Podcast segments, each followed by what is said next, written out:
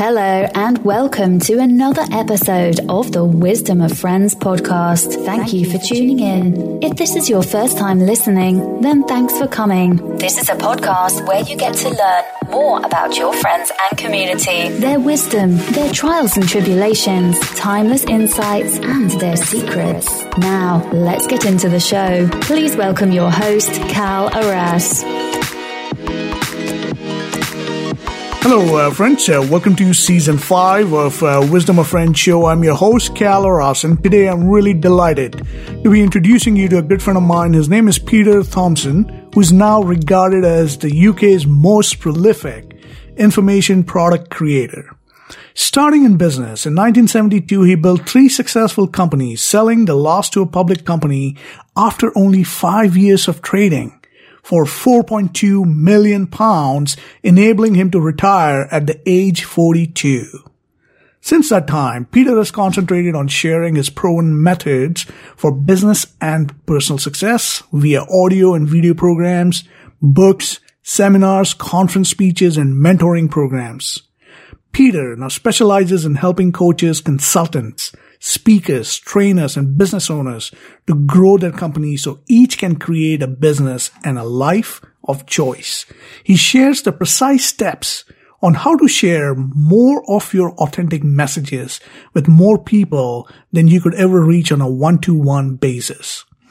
Friends, he was recently awarded the Lifetime Achievement Award by the Institute of Sales Management. He's also been recognized as the companion of the Institute of Sales and Marketing Management and is also a fellow of the Professional Speakers Association.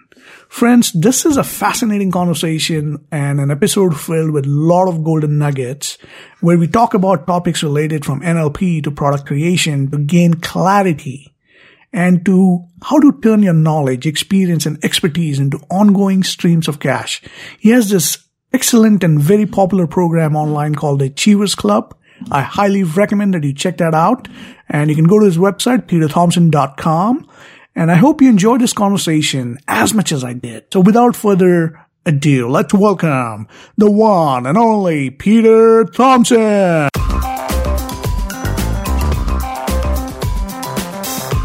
So, uh, good afternoon, uh, Peter. Welcome to the season five of uh, Wisdom of Friends show. And I'm really excited and delighted that you took the time to be on this program. And let me start off with my first uh, impressions of you. We got introduced through a mutual friend, Simon Bucknall, who speaks very highly of you. And, uh, and I had a chance to review your uh, incredible background and all the magnificent accomplishments that you've achieved in your career. And I knew having you on the show would be uh, a treat for our audience. So I'm so glad that you made the time to be on this program. So welcome to the show. Thank you very much indeed, Cal. I'm delighted to be here. And the way that you've set it up, I better make sure I'm pretty darn good with what I share with you, then, hadn't I?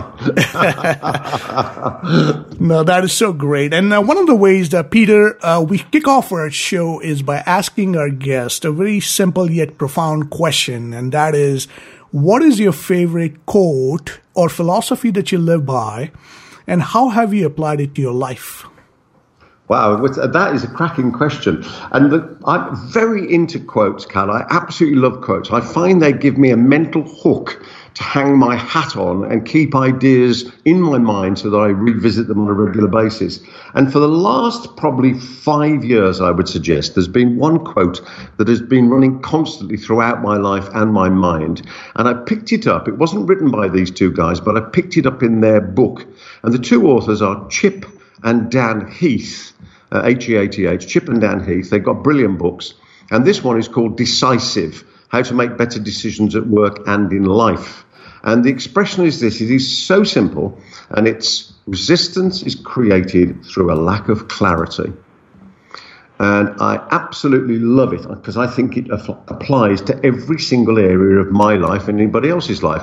If I'm writing an email, it's a piece of marketing. I've got to get clarity for the reader. If I'm designing a website, I've got to get clarity for the, the viewer of the video or the reader of the page. I've got to have clarity with what the offer is and what I want them to do next. And in my own life, I, I find this is a constant theme because it's part of my nature. Uh, I have to have clarity before I take the next step.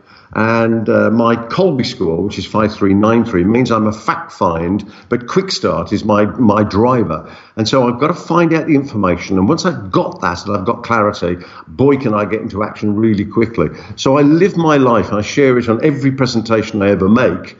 Resistance is created through a lack of clarity. I love that. And I think, uh, you know, one of the expressions that I found to be really useful for me in my own life is clarity is power. And the more clear you are, the better the vision is and, uh, actions just flow from that point on. Uh, and for the benefit of the audience, Peter Thomson is now regarded as the UK's most prolific information product creator. And he specializes in helping coaches, consultants, speakers, trainers, and business owners to grow their companies so each of them can create a business and a life of their choice. So I'm curious, Peter, is what did your parents do and how did that shape your life? And in other words, where did you grow up and how would you describe your childhood? Well, firstly, I would describe it as fantastic. Um, I, I, had a fantastic childhood. I was very close to my parents. I have one sister. My father was a major in the British Army in the Tank Corps. Uh, and he went through the sort of classic wealthy family, which mine wasn't at that time, by the way, became uh, had been before. And he went to Sandhurst, and uh, he was very successful in his military career. But my mother was a professional pianist. And she started playing the piano when she was four and only stopped playing a year before she died when she was 95. So she played for uh, 91 years of her life. She played professional piano. Wow. And so they, they were an amazing combination. My, my father was, at times, could be a rough army uh, major, you know, with language to match. And my mother was an absolute lady. And so I grew up with these, this, this mixture of parents. And I think the biggest lesson they ever taught me, uh, especially my mother, was positivity was to look on the bright side, to see what you could take out from any situation. You know, back to that old expression, W plus H equals O. What happens plus how you react to it equals the outcome that you experience. And so I think I learned that. And one of the defining moments of my life, Cal, and thank you for giving me the opportunity to share it, was when on New Year's Eve, in uh, when I was age two, my birthday is September, and when I was just two years old, uh, on that December 31st, I was sat at home, and this is a long time ago, and I was warming my hands because I was copying my sister, who was doing the same, on a one bar electric fire. And in those days, electric fires did not have guards on them. And copying what my sister looked to be doing at two years old, I reached out and grabbed the bar which was, you can imagine, pretty horrendous. So I think, firstly, I was lucky to live. And secondly, obviously, I was taken into hospital. I was there quite a long time while they rebuilt my hands. And then when I was age seven, I had to go back into hospital because my hands grew, uh, but the skin grafts didn't grow. So my hands were almost, almost fists all the time. I couldn't open my fingers. And I had to go back into hospital and have the, my fingers all cut back open again. I was in for another month and a bit and have more skin grafts and my hands sewn up. Now, you, if you met me, you can't tell. The, the surgery was just amazing. And uh, I became a goalkeeper because I played football. I became a wicket keeper and I became a writer. So, three key things that I would do with my hands. And I used to play golf. So, I was very much into hands. So, whether that was a compensation, I don't know. But if I could share one little story from it, which shaped my life, which was when I was seven and had gone back into hospital and my hands were being rebuilt, there were no children in the burns department, which was fantastic. So I was put in with all the men. And then one day, towards the end of my stay, one of the nurses came along and took me with her into the children's ward, which was empty. And there she'd run a bowl full of warm water with some Lux soft flakes in it. And she told me to put my hands, which now had got the bandages off them and the plaster of Paris casts, and she said, I want you to mess about in the water, Peter, because uh, this these soft flakes will make your hands softer. Uh, and it'll help in the repairing. And I said, yes, great. And I was seven years old. And she said, now stay there until I come back. She forgot me. Oh, wow. and I, I was there for seven hours because an authority figure had told me that I must not move. Now, you realize, Cal, in seven hours as a seven year old, you've got to pee at least twice. Right? but what the reason I know it shaped my life was it gave me this feeling as I always, until I did this through some personal coaching, it gave me this feeling of always wanting to be in control of my situation. Now that was really powerful for me, but it was also, it held me back in certain things because I had to be in control. And it wasn't until I did some good coaching and had a good mentor and coach and a number of people who helped me that I changed that top value, which was control, into flexibility. And that was about, oh, only probably six or seven years ago. And the change in my life because of that change of that value has been amazing. So that was a real turning point in my life, which I learned to deal with and then learned to change. No, that is a fascinating uh, story, and thank you for sharing that because it certainly is an inspiration for all of us who are listening that oftentimes uh, events in our childhood could play such a big role in how we navigate life. And sometimes yeah. it can hold us back. Sometimes it can be uh, useful. So I think the key, what you did, what I'm hearing is uh, having the coaching and the right kind of uh, mentoring, surrounding yourself with people that helped you uh, realize that and uh, take it from control to flexibility is one of the realizations that helped you along. So it's, it's really really it's it's amazing what you shared. And uh, so that brings up another question. I know that uh, you started in the domain of business in 1972, and you built three successful companies, and uh, and you sold them to a public company after only five years of trading for a significant sum of uh, 4.2 million pounds, and you retired at the age of 42. And so my question to you is, uh, what's the story uh, behind that? Is there, did you always know that you wanted to get into business or how did that journey unfold for you? Yes, it, it's, it's so true. And it's back to this control thing. I used to work in a bank and uh, the manager that I worked for, I, I used to go on permanent relief to different branches of the bank and help out whenever they had a person short. And I remember once he asked me to go to a branch I didn't want to go to because I'd been to it before and they were all a bunch of lazy so and so's and I had to do all the work, which I didn't fancy doing again, even though I'm a hard worker. And um, I said to him, no, I didn't want to go. And he turned around to me and said, it's about time you learnt to take orders.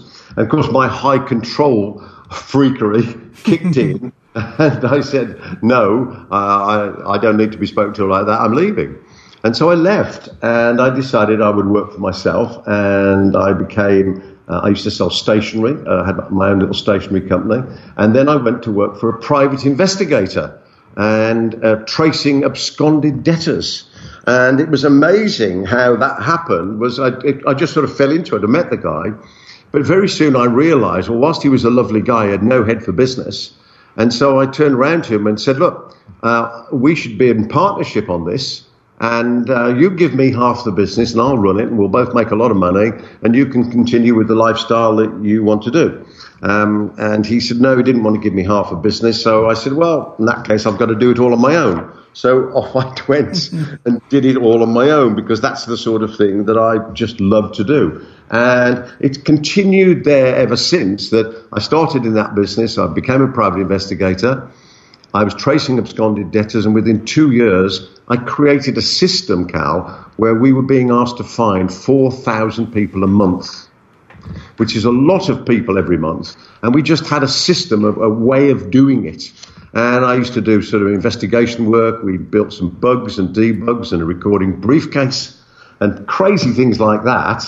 And then finally, I got into the very early days of car phones which led me into the leasing industry, which is the business I built and sold um, when I was 42. And I, I, sold that for a few million pounds, as you've mentioned. And it was, it was a fantastic journey. And since that point, what I decided to do was to share what I'd learned and keep learning, by the way, with people because I absolutely love sharing my ideas and helping other people to succeed. No, that is so great. And what I'm hearing from your sharing here, Peter, is that a couple of elements. One is that you like a challenge. You absolutely uh, take on a challenge regardless of what the circumstances might be. You just decided that you're going to walk out of the bank and do something on your own. You started your own stationery business and then you uh, moved into a private investigation and then into the car phone in- industry. And so you've been looking at opportunities along the way and you were able to capitalize on it. And so my question is, and I want to kind of like uh, take a step back here. And so what was that transition from a stationary business to the private investigation? Did you see an opportunity, or how did you know that this was something that might be a good opportunity, or was that uh, how did that happen? Right. Well, with the stationery business, I found that I was it was full on because, of course, like any business when you start it, same as my investigation business, you're having to do all the selling in the day, you're having to do the buying in the day, you've got to do the typing of all the reports, and then in the evening you've got to do all the accounts. And whilst I was enjoying that, I didn't see it building to be something that I could leverage in a big way.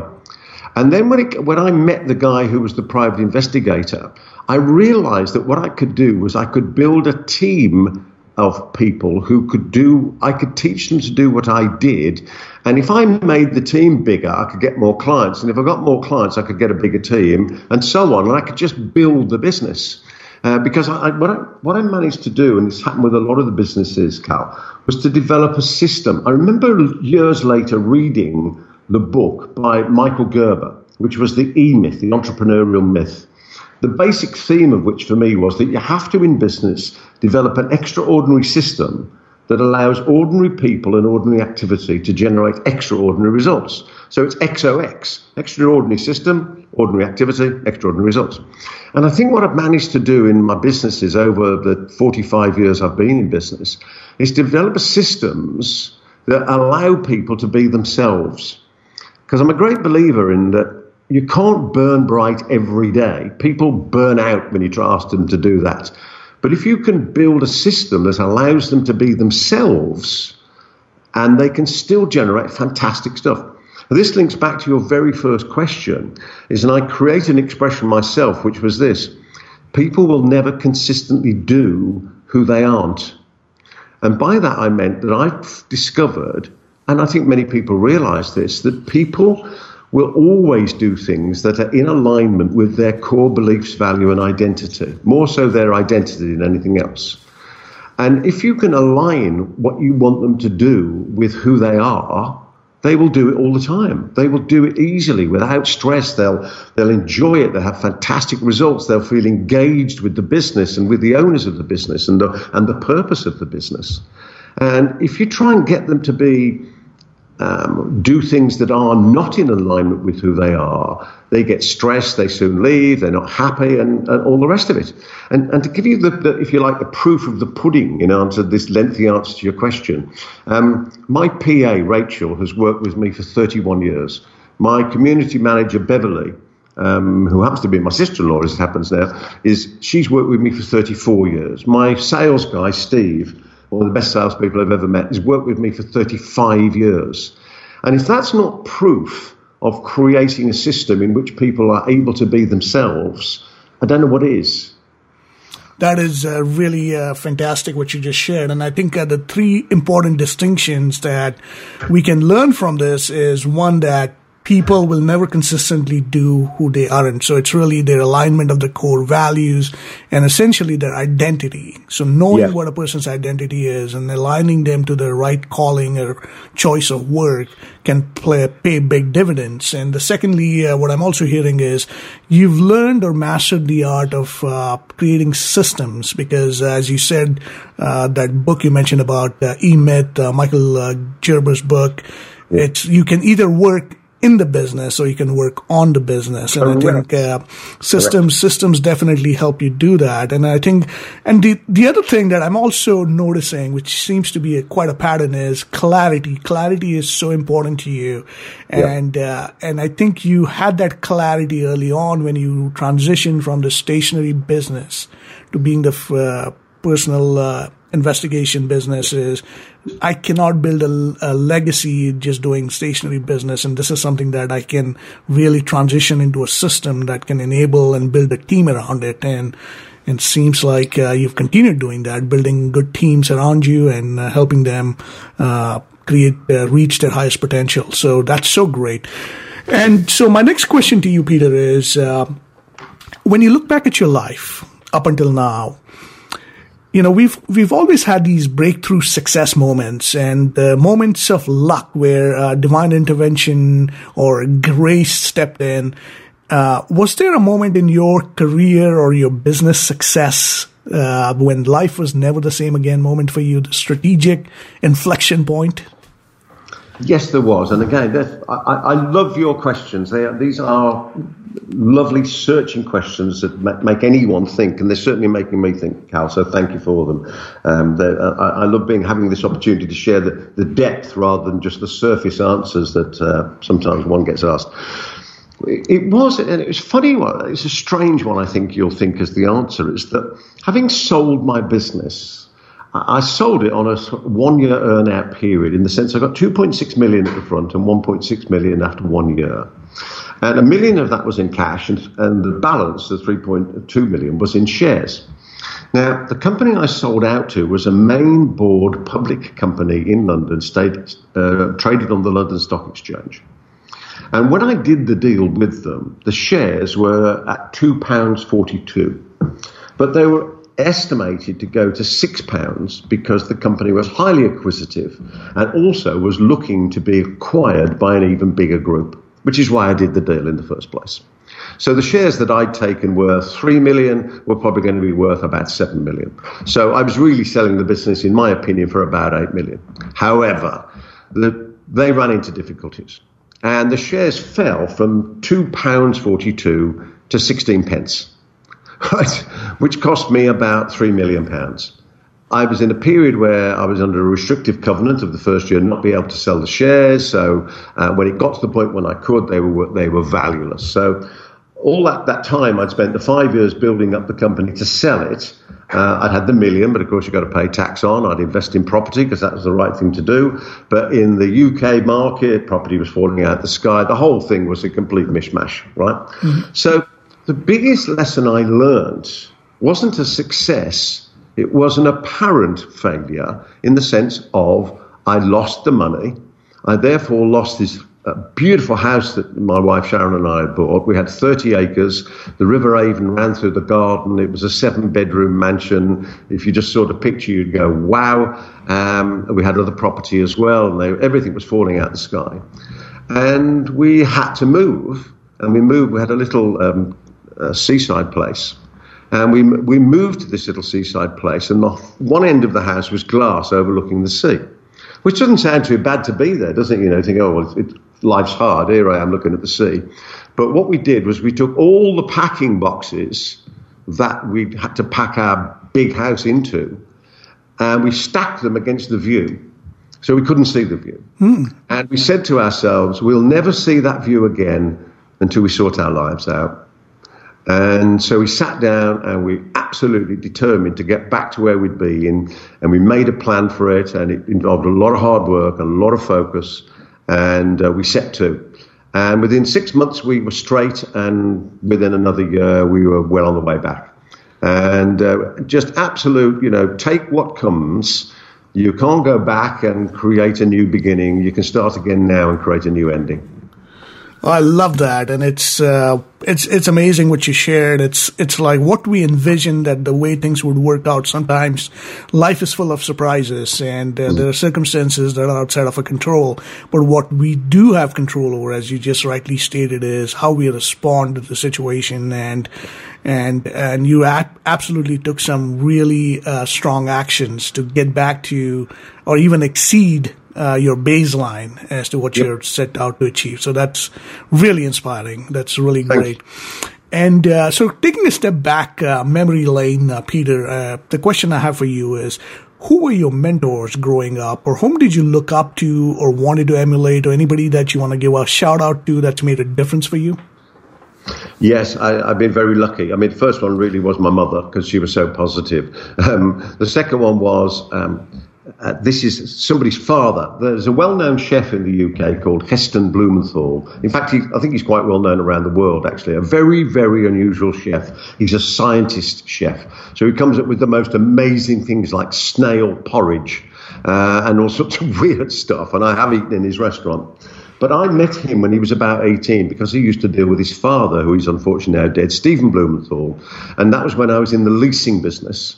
And Stephen was the most successful small ticket broker in the country. And I needed a mentor because I've found in most businesses you need to talk to people who've been there and done it because it saves you so much time, so much effort, so much money if you want to go there and do it as well. Because you can copy what they did and add your own take on it. So I went to meet him, got introduced to him, and I went to meet him. He became my mentor for four years. So a real shout out to him wherever he may now be. And then the other one, this is, or other ones really, are all the audio programs I started listening to because in 1985 I received a mailing piece from Nightingale Conant, the world's largest audio training company. Uh, the people who sort of produce people like Bob Proctor, some of Tony Robbins stuff, Tony Alessandra, obviously the original Earl Nightingale. Nightingale, The Strangest yes. Secret, yes. the Strangest Secret. And the program was Lead the Field, which contains The Strangest Secret. And this was the, it was free trial. I thought I'll have a go at it. I listened to it, thought wow, and I became an audio junkie. And I never stopped listening to audio programs. I listen now, but now they're podcasts on my phone and plugged into my, you know, when I'm in the car. And I listened to Lead the Field, and this just changed my life. And The Strangest Secret changed my life as well. As you know, you become what you think about. And it was so powerful for me. I started listening to everybody and anything I could get my hands on. And then when I'd sold my business, I went to Nightingale Conant and said, I've made a program that I'd like you to publish. I didn't go with an idea. I just absolutely went with the program itself. So I thought that was, you know, that was the best way to approach it. And so they said to me, um, and you may not know this actually, Carl, they said, um, the program we've made, we like it, but it isn't the area we want to be in because it was very salesy. They said, would you revoice Lead the Field, including The Strangest Secret, for the UK market? And I said, wow, absolutely. I was so proud. That's like being asked to rewrite the Bible, you know? and uh, so I went fantastic. And that was the start of me writing, creating, and marketing uh, information to the point where I now have, I don't know, seven books, 15 booklets, 200 audio programs, programs, not individual, 200 audio programs, 200 video programs, more information you could shake a stick at. Uh, and that was the starting point, was me listening to Lead the Field, which I think should be compulsory listening for every child in the world. No, absolutely. That is really an inspirational story, and and uh, it's it's amazing that you went in not with an idea but an actual product to yeah. Nightingale Conant, and uh, and and you actually saw an opportunity when they suggested that you turn it around and uh, you know redo some of their uh, product existing product line. And now as you stated uh, you have over 100 audio and uh, video programs written and recorded and you're uh, with the as a leading UK author and that's really fascinating. Uh, that's very very inspiring Peter. And um, also, uh, the other question that I'm kind of like want to ask you is now, have you? It seems like uh, your business uh, and your your experience, life's experiences with all the ebb and flow and the successes you've had. So, what would you say now at this point in life? Your definition of a successful life or a good life? Oh, what a great question! I, I have a personal definition of success, and it's this being happy what I'm doing this moment. Hmm. That, that's my definition. Because that isn't something I need to chase. That's something I am.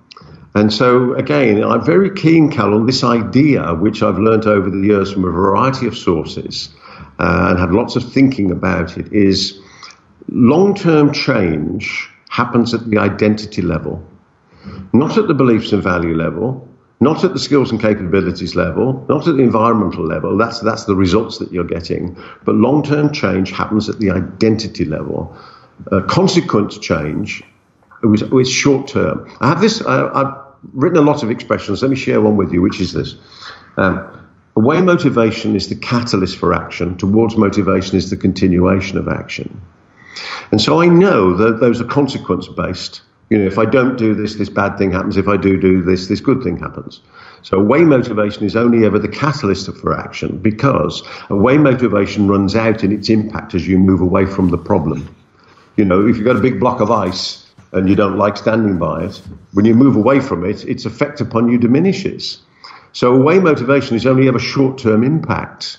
And to get long term motivation, self motivation, you need goals in place because you need the towards motivation, which is the continuation of impact. But if you really want to change, if you want to be successful, if, if, you're not feeling currently successful, then that change has to happen at the identity level. And the identity level is characterized by the verb to be. It's when people say I am rather than I believe, or I can, or I do, or I have. It's at that top level. Uh, um, Robert Dilts of NLP fame would call it the Dilts pyramid. I wrote a thing similar to that, very similar, 20 years ago called Wealthy. And it was all about the words you say out in your mind and the words you say about yourself. And when you say, you know, I am happy doing what I'm doing this moment, that's at my identity level because I'm using the verb uh, I'm using to be in the sense of the first person. I am. And I think if we're really careful about our definitions of success, then we can be successful all of the time and not be something that we're forever chasing that we haven't achieved. I, I love, Cal, just to add to this idea, I love measuring from where I've come, not towards where I'm going, because I can always measure progress if I look back, but I can always get stressed if I look forward. So wow. I like I like to be absolutely measuring how far I've come, not how far I've got to go. I love that. I really love that, and I think uh, the two points that I'm uh, my takeaway from your share, and there's so much value in what you just shared, but really the two things that stuck out for me or stood out for me was I the the massive changes that we want to see in our life, the long term consequences or the long term changes happens at the identity level. And yep. that's our core beliefs, our core values. And then it's really about uh, being happy in the moment. It's not about chasing the future or trying to get to somewhere. It's right here, right now. And how you say things, how you are clear about the words we use makes such a big difference in, uh, in shaping our identity and our state of mind. And then, uh, really, I like the idea of, uh, you know, it's the reverse uh, gap gratitude. It's looking back at how far you've come and that tells you how, how much progress you've made. So that's beautiful. That's really beautiful. Uh, the next question, uh, and this is more of a hypothetical question, uh, Peter, and this is let's say we had a time machine, and if you could go back in time and talk to your young self, what advice would you give him? Oh wow, that's a cracker. That is a cracker of a question. Um, golly gosh. Um, I, I, mean, I think the glib answer would be uh, if you're going to sell a company, sell it only for cash. I think that might be one of them. Um, and, uh, or buy some Apple stock or Microsoft stock. Yeah, buy some Apple stock. Yeah. Um, you know, the reason I'm hesitating and struggling slightly with it is that even though it's a time machine's hypothetical question, I'm, I'm, I'm really happy with the course of my life, and I've I've had some pretty hard stuff. I'm not saying, oh, poor me, by the way, Cal, just you know, I'm not that character. But I've had some hard stuff to deal with, you know, financially, um, not particularly emotionally, but I, uh, I, I got through that fairly quickly. Uh, but, you know, uh, physically, health wise, I've had a few challenges over the years. And I just think, well, you know, it all comes along for a purpose. And, you know, what doesn't kill you cures you and makes you stronger. And, and I would say to that younger person, because I'm formulating the answer in my head now, I would say, enjoy. Enjoy every moment, enjoy every experience, because there's always something to learn from it.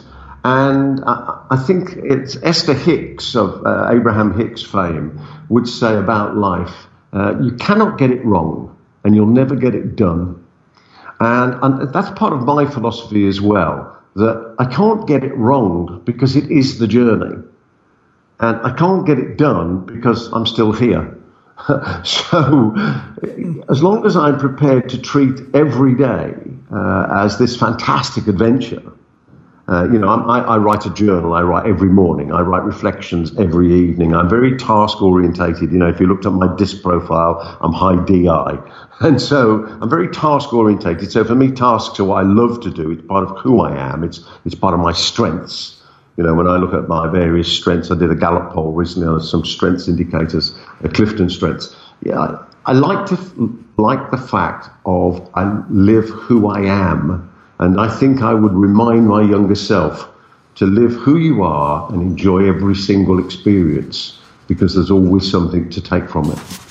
I like that. It's uh, really enjoying the journey, and uh, because life is not a destination, it's really the journey. And I think also what I'm hearing is all the experiences you've had since uh, childhood, it's really shaped you in the person you've become today. So changing those experiences, or it really would not uh, benefit in any way because it would steal away from the person you've become now. And uh, so you've said it better. You've said it better than I said it, Cal. You're absolutely right. I will say it that way in future. Yes, it would. It would steal from the person I am today, and I don't want to change that. No, that is so great. And then uh, I, you mentioned earlier that uh, you were a growing up, you had some favorite sports. You were a goalkeeper, a wicket keeper. You played golf.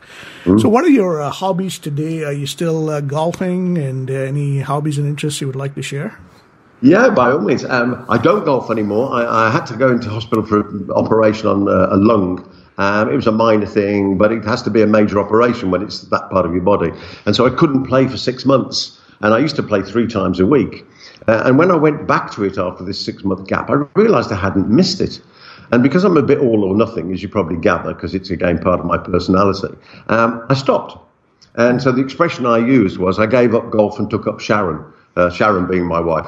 and, uh, so I get to spend more time with her. I'm not sure if she's pleased. I think she is. Uh, I was an early morning golfer anyway, so I was at the house really early and back before the day got started, really. Um, so I don't play golf anymore. I am a voracious reader. Um, I, I, read every single day. It appears on my do list every day. Uh, and I read every morning and I read later in the day. I'm a, a lifelong learner. Um, I, I, believe I did a recent um, one of these assessment tests. I love these assessment tests. They sort of prove who you are to yourself. And my top skill, I was quite surprised actually, my top skill came out as learner. Mm. Uh, I'm a good activator as well, so I, you know, get things going.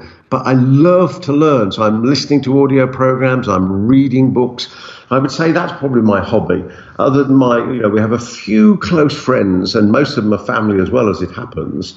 And we, all of us, we love food uh, which I have to be very careful of to make sure my weight stays where I want it to be. and um, and I love walking. So I, uh, not today particularly because it's bitterly cold and there's ice on the pavements. But uh, other than that, I walk most days, even if it's ten minutes, twenty minutes, half an hour. No, that's great. You know, speaking about books, uh, what books have you gifted or reread over the years? Any uh, particular ones that come to mind? Or? Oh, absolutely. There's a book that I have given th- at least at least 300 copies away. Um, and it is called Atlas Shrugged. By uh, Ayn Rand. Yeah. By Ayn Rand. Um, it's 1,072 pages. It's nine point font. Um, there are no paragraph breaks. Uh, and I've read it nine times and I've given away 300 copies because I do believe that the philosophy of objectivism has a lot to uh, to say for it. I think there's some good information in there. Doesn't mean I agree with all of it, but there's some great information in there. I, it was introduced to me by Ted Nicholas. Um, who's the world's most successful uh, self-published author, probably the best marketer in the world, in my opinion. And um, uh, Ted recommended it to me. Then somebody else recommended it, and I bought it and read it and loved it. And I just give it to people all the time and say, read this, it'll change your life. you know, uh, and it and it really does. It gets you to really focus. Um, one part of it, uh, which I absolutely love, and it's in part of the stuff that I read every morning, because one of the things I read every day is I read my purpose to make sure that I start the day on purpose. And at the bottom of my purpose statement, which is quite a few words, it says, I swear by my life and my love of it that I will never live for the sake of another man nor ask another man to live for mine, which is a direct quote by John Galt in Atlas Shrugged by Ayn Rand. Mm. Um, so I, you know, uh, I, I love that stuff. I've read a lot of Ayn Rand, and some of it's very challenging. You obviously know it. Um, uh, it, you know, it can be quite challenging, but nevertheless, it gets you to think very clearly about what you're trying to achieve and why you're trying to achieve it. Absolutely, and one of her other books uh, was one of my favorites growing up. It was Fountainhead, and yes, uh, it was something that uh, yeah left a profound impression on me. And so yeah, it's uh, I'll de- we'll definitely include these books uh, on the show links and uh, for yeah. the benefit of the audience. And we're going to shift gears here, Peter, and we're going to get into some of the questions that we've received from our audience. And so, one of the questions, the first question is, in your opinion, what stops people from achieving their full potential? That's a super question. There's a friend of mine, his name's Jeff Pettit. He has an expression. Here we go. I'm, I'm linking into your very first question of today. so, and his expression, I think, really sums it up. And he said, um, Most people reach the limit of their belief well before they reach the limit of their talent. Hmm. Um, and I think that is so true, and I think it's the reason that most people don't reach their potential is they run out of belief before they run out of talent. And they run out of belief in themselves and they end up all the time comparing themselves with others rather than comparing themselves with what they've achieved in the past and then what they might achieve in the future. So this is back to measuring backwards, yeah. And I think this is this gets in the way. And the second thing, and so that's a quick explanation there. And the second thing is, I think a lot of people don't set goals, so they're not really clear. Back to clarity they're not really clear what it is that they're trying to achieve. They have some vague picture of what the future looks like rather than a crystal clear target so they know exactly what it is they're aiming for and they can measure against it. I have a little four stage process, which I can share with you, which is as simple as this goal, plan, action, feedback. So I say to people, set yourself a goal, commit anything you like, make sure it's really clear, you understand what it is, and make sure it's something that juices you, that's something you go, yeah, I'm going to go for this. You know, it's going to be, it's going to be exciting. It's going to be massively exciting that you would give up almost anything to get it. You know, you've really got to be going for it if, it, if this is a life goal type thing, that, and that it links to your purpose if you've managed to find that for your life. And it can take years to find your true purpose. Then when you've uh, done the goal, you've established what the goal is, then take half a day to write the plan. And most people, you know, who are into goals, they set goals, but don't do the planning. Most people don't even set the goals. But do the plan so at least you know how are you're going to get there. And perhaps towards the end of our conversation, I'll share a little idea with you called the Yesterday's Road method if you remind me and ask me. And I'll share a method so you know the, the actions to take to achieve any goal. And so you then decide on those actions and then you take them.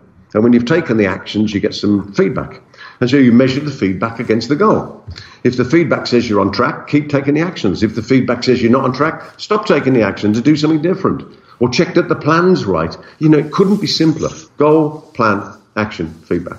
I like that. That's so simple and easy to remember, and it's so mm. effective. And uh, totally, it's feedback, as they say, is the breakfast of champions. And I kind of want to go back to your uh, some of the expressions that you've coined, and these are so memorable. I mean, I've been reading some of these, and I think uh, they're very Zen like uh, phrases and quotes, and it really sticks with you when you think about it and reflect on it. So, one of the ones that uh, I personally am curious about you have in here is time and distance. Travel compounds the effect of errors. Could you could you say something about that? Yes, indeed. Um, this again is feedback, funnily enough, because, and you picked up there, obviously, time and distance travelled compounds the effect of error. So let's imagine, for example, let's go back to the golf thing we were talking about, because I think anybody could understand that. Let's say you hit a golf ball down the middle of the fairway, or you hope to, but the golf club face is fractionally in the wrong direction. So instead of being square to the ball at impact to hit it straight, it's fractionally open or closed. Yeah? And so it means that the further the ball flies away from you, the more the error is compounded. So time and distance compounds the effect of error. Mm. Same way, somebody was bowling a bowling ball down the bowling lane to aim at the 10 pins. You know you've got to aim at the, either the 1 2 or the 1 3 pocket in order to get a strike. You can't hit the head pin straight on, otherwise you get a split. So somebody bowls it down the lanes, but the fractional mistake made at the point of releasing the ball means that as time continues and distance continues, that error is magnified. So time and distance compounds the effect of error. How do we use it? It's simple as this. We have to measure sooner than we think. So, for example, go back to the golfing analogy. Let's imagine I've got a friend who's standing down the fairway with a big bat. And as he sees the ball veering off target, he reaches up with the big bat, knocks it back towards the middle. In other words, we've measured early and we've taken corrective action. Just like the pilot on a plane. A plane doesn't fly directly from A to B. It's, it's zigzagging along the way, albeit fractionally, as the pilot corrects course based on the headwinds, the tailwinds, the side winds, the storms, the clouds, the ups and downs, whatever it might be. So, time and distance, if you don't correct quickly, will compound the effect of any error you make at the start of any journey. Therefore, you have to measure early, measure often. Ah, That's so great. Beautiful. Uh, the next question is What was the best piece of advice you've received in life? Wow, that's a cracker, isn't it? Um, what's the best piece of advice I've received in life? I think it probably came from Earl Nightingale, and I think it is uh, the strangest secret. Now, I think that is what it is. Is that, as Earl Nightingale said, you become what you think about all day long. You know, Napoleon Hill said, "What the mind of man can uh, conceive and believe, it can achieve." Uh, that was taken from a quote by Marcus Aurelius. I think every philosophy, every uh, learning, every method of being more successful, somewhere within it will contain the idea that what you think about is, is what will happen. Uh, and I happen to be a, an absolute adherent and believer in that, that the thoughts in my mind create my reality. And I don't mean in some sort of woo woo way. I just mean this in if I am positive, I'm likely to get positive outcomes. If I'm negative, I'm likely to get negative outcomes. You know, I've said to people who are a bit sort of skeptical about this, I said, would you get up in the morning, sit on the side of the bed, and program your mind to catch an incurable disease? And they go, no, wouldn't dream of it. I said, well, why not? They said, well, it might happen. I said, well, in that case, what about sitting on the side of the bed and programming that you're going to have a cracking day? oh, oh, that's just silly. That's just, you know. Well, no, it isn't, because if the one would work, why wouldn't the other one? Absolutely. Absolutely. Yeah. It's very inspiring. And yeah. it's, uh, it's like going back to that Napoleon Hill quote as well, which is whatever a man's mind can conceive and believe, it can achieve. And uh, I right. think uh, that's, uh, that's really great. Uh, the next question is What is a lesson that took you the longest to learn? Ooh, wow. Okay. Um, that is a great question, and I've never been asked that before. That's, that's a super question. Here's the, here's the answer that what I had to offer really had value. Hmm. Could you say a little more about that? I can, yes. I think for any author, um, most authors of informational products, probably in their heart of hearts, if they're being totally honest, will at some stage have a thought running through their mind. I wonder when they'll find out I'm not that real. and, and I don't mean that we're being false in any way, shape, or form, but that, you know, we share these ideas in the absolute belief of them working because we know they work from our own lives and from our previous clients' lives because we see the difference that we make out there in the world. But sometimes great ideas, as you know, Cal, because we're discussing it today, can be so darn simple that, you know, you just wonder whether or not people think it's is it really that simple? Yes, it absolutely is. So I think I've often lived with the, the curse of all authors that I wonder when they'll find out that it's really very simple to know this stuff. and I'm sharing these things, but I hope they never find out that I'm, you know, you know exactly what I'm trying to say. no, no, it's it's it's true. I think uh, we all go through that, and I think the I think it's got a scientific term to it. It's called imposter syndrome, or it is. That's right. Yeah, it's uh, oh, that's so great that you mentioned that. Uh, and this is a perfect segue into getting into some of the product uh, creation and marketing questions. But before I do that, I would be remiss if I didn't congratulate you for the Lifetime Achievement Award that uh, you won ah. by the Institute of Sales Management. Uh, so, really, congratulations on that. Oh, thank you so much. I was very chuffed. I was, I was there at the dinner. I didn't know I'd won it. 700 people in the room. It was a black tie dinner. And, uh, and yeah, it was the last award of the evening, being the Lifetime Achievement one. And uh, there I was up on stage collecting it from Jimmy Carr and going, wow, I'm pleased with that. That's very good. Yeah, it's nice, nice to get recognition from time to time, isn't it? Absolutely. That's so great.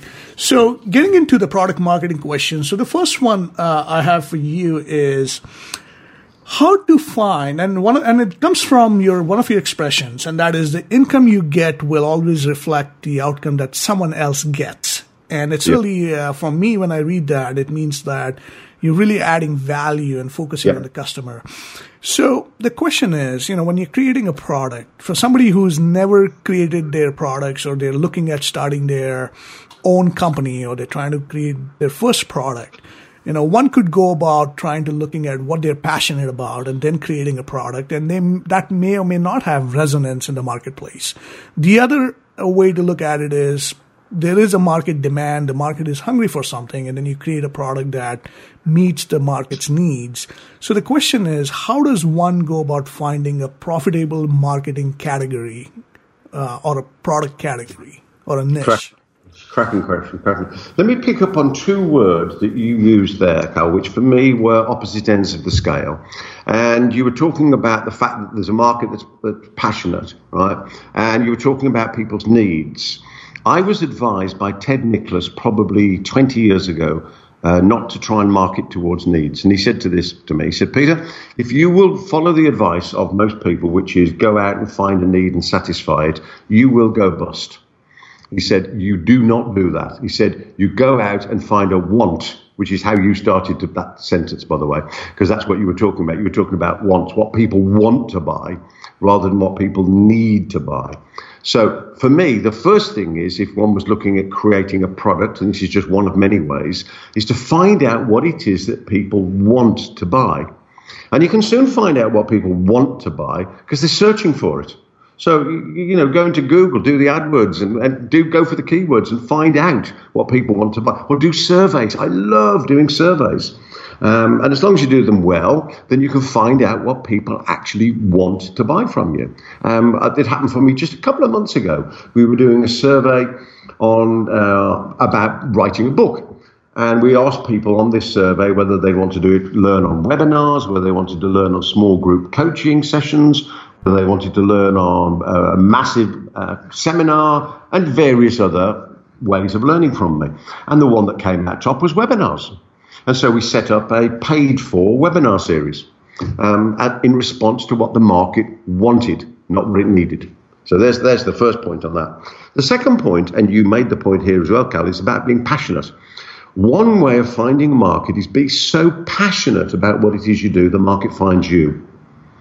Now, I know that's a bit strange, and for a marketer, it's a bit, oh, you sure, Peter? Yes, I've launched a number of products where I'd done no research whatsoever, but I was so passionate about sharing my ideas with people, making a difference for them, and as a result of it, getting paid. Because my other expression for this, Cal, is this money is only the silent applause for a job well done, right? Mm. You don't want to be chased, don't chase the money. The money will find you if you do it well. So money is only ever the silent applause for a job well done. And it's only ever an oblique goal, not the main reason you do stuff. So if you're really passionate about making a difference in the world in a particular niche area, the market will find you. Now, do you have to put yourself out there? Of course you do. Have you got to have a Facebook page or a LinkedIn page or whatever is appropriate to your market? Of course you have. Have you got to be posting good quality material out there and giving stuff away? Of course you have. That's all part of the journey. Of course it happens like that. But be passionate or do darn good research, surveys, AdWords, test, test, test. The biggest word in marketing is testing, as you know, until you find what it is that people want to buy then, once you've found what they want, you can start testing the price of various things so that you're positioning the price and their wants that they match each other and people will buy from you. And I could talk about this in, in detail as much as you want me to for a, long time. no, that is great. And and this brings up another question too. And as uh, as we all know that when we are building a business, product, services, or programs, the name of the product can make a direct impact on our brand, on bank account. And so the question is, is there a method to the madness in the sense how to name your product so that it sells itself? Yes, there is. Let me give some everybody a resource. There's a book called My First Hundred Million Books by E. Haldeman Julius. E, letter E, next word, Haldeman, H A L D E R M A N. I'm not sure if it's double N, I don't think it is now. Uh, Julius, J U L I U S. And E. Haldeman Julius used to sell from adverts years ago in America little blue books, and they were five cents each. And he put columns and columns of the titles in the papers, and people would tick. They'd tear out the thing, they'd tick the, the books that they wanted, they'd add up their five cents, and they'd send in their dollar, two dollars, five dollars, ten dollars, whatever it happened to be. And E. Haldeman Julius used to test titles. He had what he called the hospital if a title wasn't selling, he'd bring it back in, he'd look again at the product, he'd retitle it, put it back out in the marketplace. And that's what we have to do. So that's the first thing. We need to test titles to find out what works. Secondly, we need to be focusing the title on the benefit that the reader, watcher, listener is going to get from that particular product. Or we've got to have an intriguing one. One of the best titles I've ever seen, and this is from a friend of mine, uh, Alan Pease, Alan and Barbara Pease, who wrote this series. And Alan and Barbara did brilliantly with this book, and it was called Why Men Don't Listen and Women Can't Read Maps. Hmm. Now, that is a genius of a title, absolute genius of a title. There is a process to this, and if you can try and answer these three things in the title the person it's aimed at, the problem they've got, and the possible solution. Hmm. Now, if you can find a title that matches those three, let me give you a title of my best ever downloaded free report. It's this. It's called The Shocking Report the seven big mistakes that business owners unwittingly make, costing them a fortune in lost turnover, lost profits, and what's even worse, lost personal cash, and what to do about it. Now, that is an immensely long title, but it does what it says on the tin. It, wow. You know who's aimed at, business owners. You know what problem they've got, uh, losing cash and profits. You know there's a solution because it says so. There, there's the title. Now, if you've got a really focused niche market, then you can do it differently. For example, let me give you an idea. Um, two word title for a book. Back pain? Question mark. Hmm.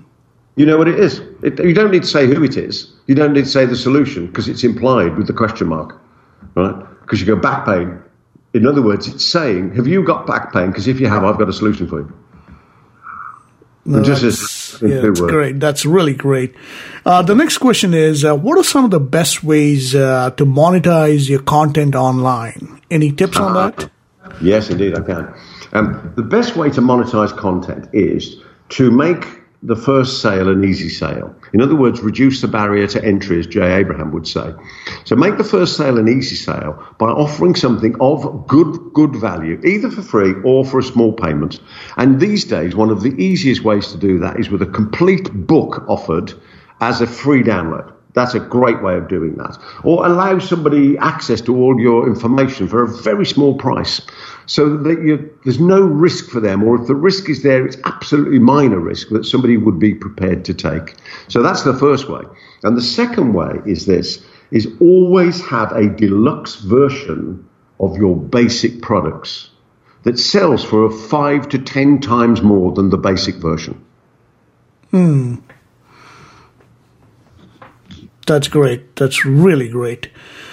So it's uh, essentially uh, to recap that it's uh, having a free product, a really a low barrier to entry, basically yep. Uh, for people to try it out uh, absolutely risk free, yeah. and offering tons of value even in that free product, so that they are really uh, deriving a lot of trust and value out of it, and then they come to buy a deluxe product that you have. Uh, exactly. Yeah, exactly that. Because as, as Gordon Herschel Lewis said in his sale, book that said "Sales Letters That Sizzle," Cal, he said, "Fire your big guns first. Right. Mm. So if you've got some good information, pick your best information and share that first, because then people go, "Wow, this person knows some good stuff." If you try and hide your good stuff to page three of the book or uh, the 17th time somebody interacts with you, they never get there you, you know, you've got to fire your big guns first. Share some really good, solid stuff. No, that's uh, that's great. Really great, great point. Uh, and this is another question from one of our audiences, and this is: if you were given two products to build from scratch, yeah. but only had the time and resources to build one, how would you yeah. decide which to build, and how would you go about it? Easy peasy, easy peasy. The first thing I would always make is the book, all right? Because the book is a so simple to write these days. I mean, I, have actually got online software that people use in my groups that, to write the book, but this is the basic process. I learned from Dan Sullivan and Joe Polish about the length of books and their popularity of readership these days. Let me share the stats with you. Uh, Joe and Dan were saying that if your book is about 60 to 80 pages, you're going to get 80 to 100% readership. As soon as the book hits about 100 pages, your readership's going to drop to about 3%. And when your book gets to 200 pages, your readership's going to drop to 1%. Now, if you want people to read your information, which I do, if you want them to take it away and use it, which I do, if you want them to be more successful by applying it, which I do, then you've got to get them to read it in the first place. So don't make 200 page books. Make books of 80 pages. And it sells for the same price as a 200 page book anyway. So you might as well write three books at 240 pages and make three times the money. Right, so there's the first idea. Then think of the script of your book as only ever the words for the subsequent products you will make, which will make you a lot of money.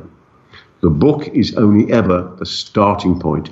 You'll then take those words and create uh, a video program, an online mentoring program, a physical mentoring program, uh, a series, uh, a portal, a subscription product, whatever it might be. The book is just a way of getting the stuff out of your head and onto paper.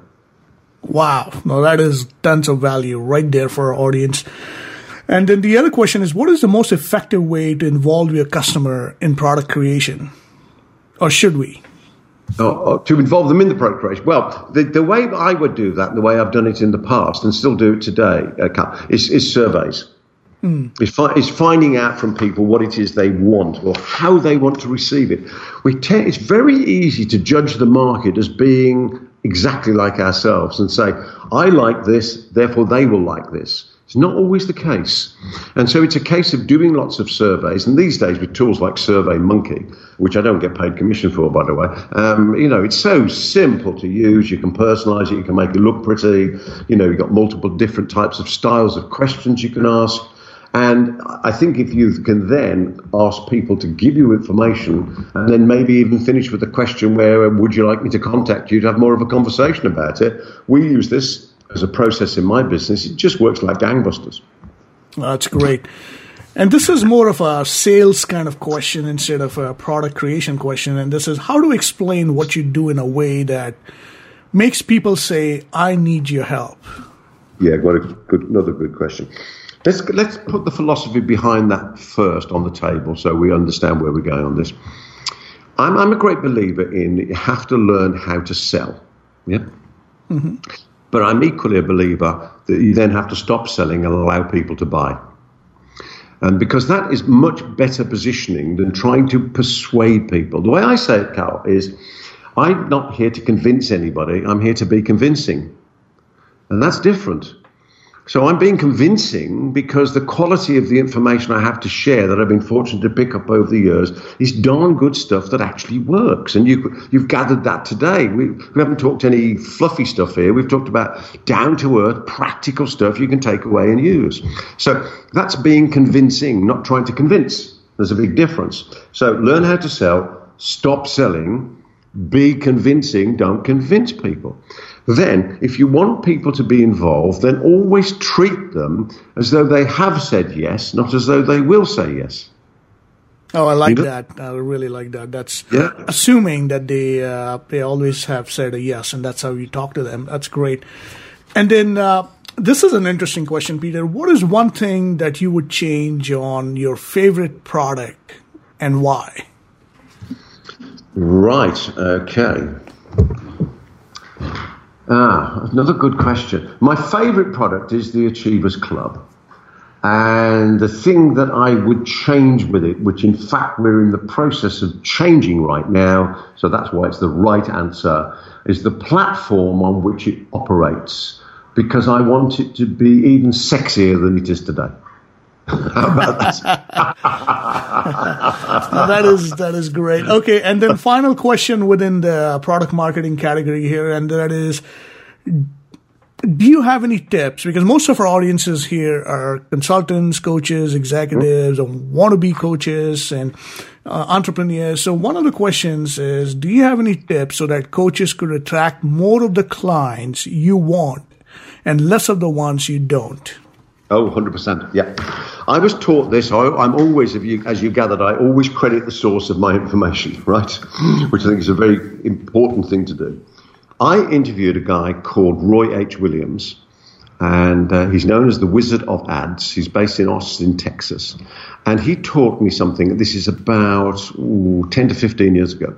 And he taught me the difference between relational clients and transactional customers. Let me share it with you very briefly.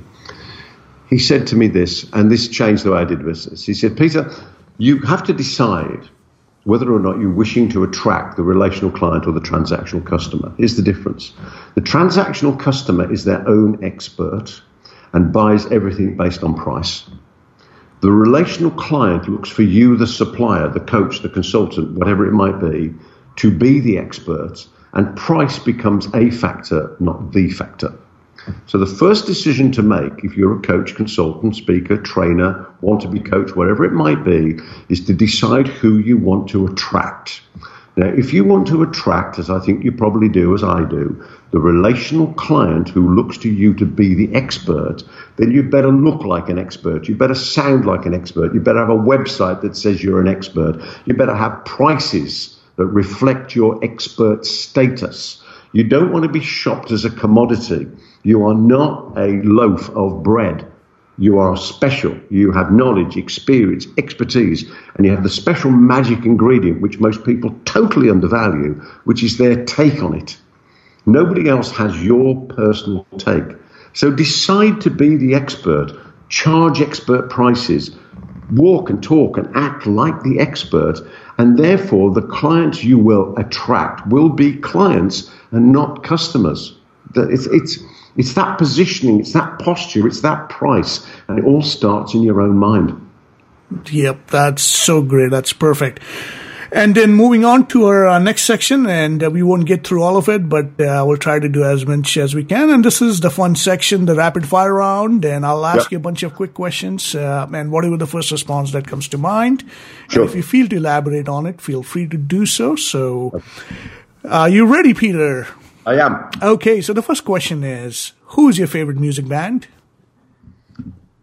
You know, I'm not really heavily into music in a big way, but I would say something like um, Pentatonix, who are an a cappella band. Uh, and I just love their voices blended together with no musical instruments. I think they're just amazing. Great. The next question is Whose brain would you like to pick? Right. Earl Nightingale's. Mm. If you could be successful in another profession, which would you choose? Teacher. Hmm. Do you believe in magic? Yes. And if you could have witnessed one event in history, what would that be? Ooh, wow. Um, I, I, you know, I, I, think it would have been, I would have been there when Martin Luther King gave the I Have a Dream speech. Oh, that's so great. And then uh, the five most important things in life, according to you. Okay. Um, number one has to be be selfish. because unless you are selfish with your time, with your money, with your attitude, with your love, with your respect, you, you will spread it too thin and you won't impact anybody. And you have to start with being selfish. You have to look after you, number one. You know, selfish for me is the most positive word in the dictionary. I have no negative connotation with it. Most people do. I have no negative connotation. Look after yourself first, and therefore you can look after others. I know this is glib, um, uh, but you know they say on the plane, put your own mask on before you help somebody else.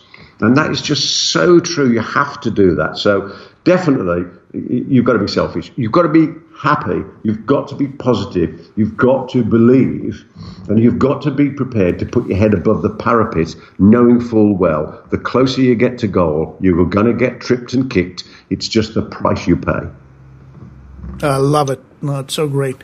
And then the final question within the rapid fire round, and that is if you could have any message of your choice on a billboard, what would that be? Oh God, I love these questions. oh, um, oh, it's um, uh, gosh, okay. I think it would be you become what you think about. No, I'll change it. What you say will be the way. I like that. What you say will be the way. That's awesome. And then moving on to our final section here, and that's the wrap up section. And I have just the final three questions for you, Peter. Mm-hmm. And the first one is What is your current personal or business passion project uh, that you're looking forward to in the next six months to a year? Right. Um, I have a number of key things I do in the way that I share information, but my, the big thing that I work on is the Achievers Club. Um, I ran a newsletter called The Achiever's Edge for 16 years. It was an audio newsletter. Originally, it was on cassette, would you believe? Then it was on CD. And then I stopped for a few years, and then I've relaunched it just in the last year and put it as an online portal called theachieversclub.com. And I am loading over time all, all of the material I've ever created and all the material I create today so that there's this amazingly, and not just my material, other people's as well, this amazing online resource which people can access 24 7 anywhere they're connected uh, that can help them build for themselves a business, a career, and a life of choice. That's great. And I want to ask you, going back to uh, something that you said you're going to share with us, the yesterday's road method. Is that you want to give us tips on that? Um, I will. It is so simple. When I'd sold the business, Halfway through the earn out year, we lost a major funder. We hadn't done anything wrong, they just moved out of the marketplace. And it looked as though we wouldn't hit the second target that we'd put in place and wouldn't get the second tranche of the money. So I gathered my director team together and I said, guys, this is what the deal is. Let's imagine it's next March. This was in the September. Let's imagine it's next March, six months to go, and we haven't hit the numbers, and we're not going to get the extra 1.6 million pounds. Now, remember, this is nearly 30 years ago, Cal. You know, we're talking 1.6 million today's a lot of money, but 30 years ago was an awful lot more money. So I said, this, I want you to answer this question for me. Get in the state that you, we have not got the money, and ask this question of yourself. If only I'd dot dot dot ellipsis, we would have achieved the target. What are the dots? Now, it's not if only the government, it's not if only the sales team, it's not if only the weather, it's not if only the competition, it's personal total responsibility if only I'd. I sent them away for half an hour. They came back with their reports. In the meantime, I did mine. I spent the rest of the day collating all the information and created an action plan for every single day from September to March. And every morning, every single morning when we came into work, we looked at the action plan and we did the stuff we knew would make the difference. Six months later, we soared through the numbers and got the second tranche of the money. And I've used that idea with its sister one, which I must share with you to make it work, ever since in every area of my life. And I've taught it to everybody I ever meet. So the second version is once you've done the negative one, if only I'd, you then change state then you go forward again to the point when you should have achieved the goal, and you imagine this time you have achieved it, and you go, I achieved it because I, and you write down anything else your mind wants to tell you. So you've left yourself in positive state about achieving your goal. You've got a complete list of all the actions that you need to take because you know you better than anyone else, and this can work for anything in any single area of your life, social, personal, or business and it's awesome. Brian Tracy, who I know you know of, on side one of the latest iteration of the Psychology of Achievement, says this My friend Peter Thomson in the UK has a method to establish the exact actions to achieve any goal. Let me share it with you. That is so great. I really love that, and I appreciate you sharing this uh, valuable uh, technique with uh, all of our audience here. And uh, the next question I have for you is: Is there what are three things you're grateful for in life? I'm grateful for my attitude. I'm grateful for my wife, and I'm grateful for my colleagues who have stayed with me so long and helped me make such a difference out there. And as a result of this, enable me and them to have a business and a life of choice. Uh, amazing. I love that. Uh, I want to acknowledge you, Peter, for a few things here. One is that your incredible passion uh, for looking at opportunities and looking to serve the community, the coaches, the clients, the customers that uh, you've been serving over the last uh, 45 plus years. And the ability to look at opportunities, the ability to create systems and uh, leave a legacy behind, it's such a powerful thing that we can all draw inspiration from. And you're continuing to add value to uh, with the way you're creating products and making it simpler and simpler and more effective uh, for new entrepreneurs, coaches, and consultants who want to learn the best of the best uh, from the very best. And I, I really uh, uh, think that what you've done and what you've shared and what you continue to create is such a great uh, inspiration for all of us. So thank you. I'm absolutely my pleasure. It's been a real pleasure, and I love these questions. These are the best questions I've had for a long, long time. Thank you, Carl. Oh, my pleasure. And uh, one final question, and this is how we wrap up all our interviews, and that is, why do you think people should listen to the wisdom of friends? It's as simple as this: the day that you stop learning is the day that you stop earning. The world is moving so quickly in every single area that two things are still appropriate. Number one, you've got to keep on the edge. And number two, all of the basic information that teaches anyone to be more successful, if they want to be more successful in life and live a life of choice, is gained from listening to others who've been there and done it if we're going to go there and do it. And what you've managed to do with Wisdom of Friends is create this amazing bank, this library, if you will, this asset of information, of tried and tested and proven ideas that anyone can tap into and shortcut their journey to success with less money, less time, less energy, but with the amount of focus and passion that you get by listening to people who are passionate about their own subject. I think you've created something fantastic. Thank you, Peter. I truly appreciate those words and uh, valued our conversation here this afternoon. And uh, for those of us who are listening, with that, we'll wrap it up. And if you like what you heard, Please share, don't be shy. Thanks for listening to the Wisdom of Friends show with Cal Arras. If you enjoyed today's show, head over to wisdomoffriends.net to join the conversation, access the show notes, and discover our fantastic bonus content. We hope you'll pass along our web address, wisdomoffriends.net, to your friends and colleagues. Be sure to check out our archive section on the website for previous episodes and subscribe on iTunes, rate, and leave a review. It's very much appreciated. Thank, Thank you. you. This has been a Seven Symphonies production. Join us next time for another edition of The Wisdom of Friends.